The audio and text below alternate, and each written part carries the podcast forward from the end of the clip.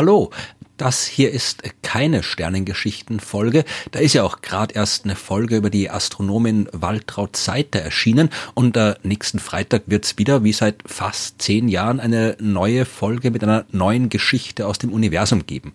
Heute möchte ich wieder mal direkt zu allen Hörerinnen und Hörern sprechen. Das habe ich ja schon seit ein paar Jahren nicht mehr gemacht, aber es gibt wieder ein paar Sachen, um die ich euch bitten, beziehungsweise auf die ich euch hinweisen möchte. Und keine Sorge, ja, ich mache weiterhin keine Werbung im Podcast und solche Hinweisfolgen wie die hier, die werden weiterhin die Ausnahme bleiben.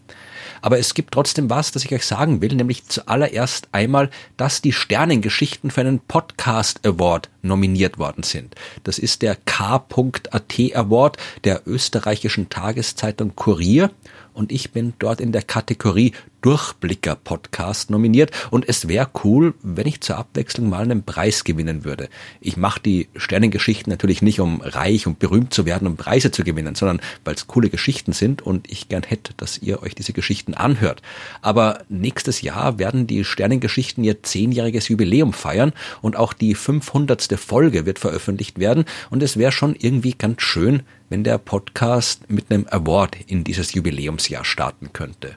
Äh, der Award wird von der Jury vergeben. Zwei Drittel der Wertung, die kommen aber durch ein Online-Voting zustande und da hoffe ich drauf, weil es ist nicht leicht, mit Astronomie irgendwo was zu gewinnen. Aber ich weiß, dass die Sternengeschichten von vielen Menschen gehört werden und vielleicht wollt ihr ja für mich abstimmen. Das geht unter der Internetadresse k.at, also der Buchstabe K www.voting.at und dort findet man dann schnell den Link zum Voting und den kompletten Link, den gibt's natürlich auch in den Show Notes. Äh, das Voting ist leider ein bisschen komisch, man muss den Adblocker im Browser deaktivieren, damit man sehen kann und man muss in allen Kategorien abstimmen, damit die Wertung angenommen wird, was ein bisschen unpraktisch ist, wenn man keine Podcasts aus den anderen Kategorien kennen sollte. Aber wenn ihr abstimmen wollt, dann könnt ihr das dafür bis zu fünfmal pro Tag machen und noch bis zum 26. Oktober Oktober 2021. Ich würde mich jedenfalls sehr freuen.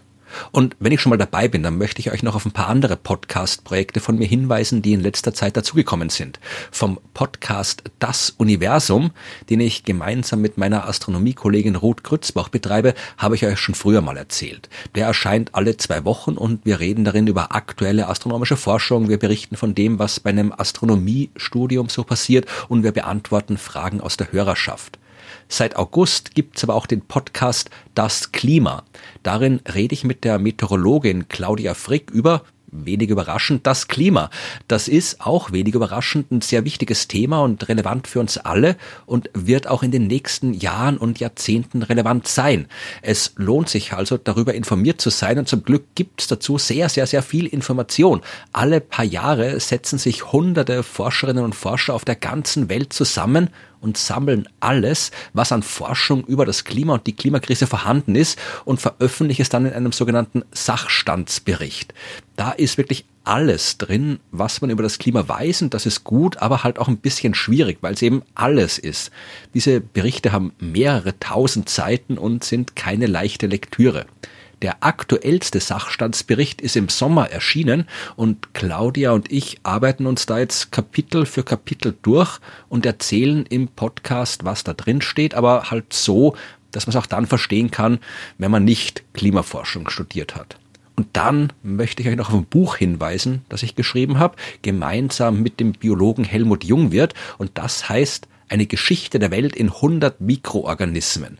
Wer mein vorheriges Buch, eine Geschichte des Universums in 100 Sternen kennt, der kann sich ungefähr vorstellen, wie das aufgebaut ist.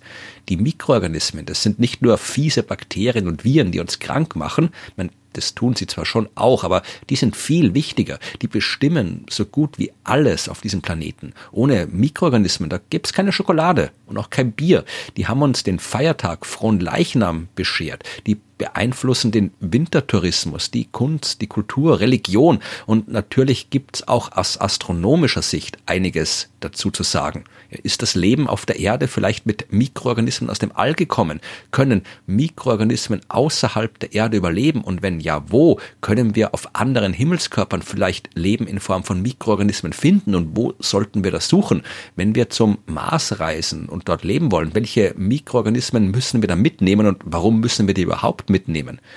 Es sind jede Menge Geschichten über die Welt und die unsichtbaren Lebewesen und man kann das Buch überall dort kriegen, wo es Bücher gibt und demnächst wird es dazu auch ein Hörbuch geben. Und das war's auch schon wieder für diesmal. Es würde mich freuen, wenn ihr beim Voting für meinen Podcast abstimmt. Am allermeisten freue ich mich aber natürlich darüber, dass ihr schon so lange den Sternengeschichten zuhört und wir im nächsten Jahr den 10. Geburtstag und die 500. Folge feiern können. Dafür werde ich mir was Besonderes überlegen und mich dann rechtzeitig bei euch melden. Und bis dahin noch viel Spaß mit den kommenden Sternengeschichten.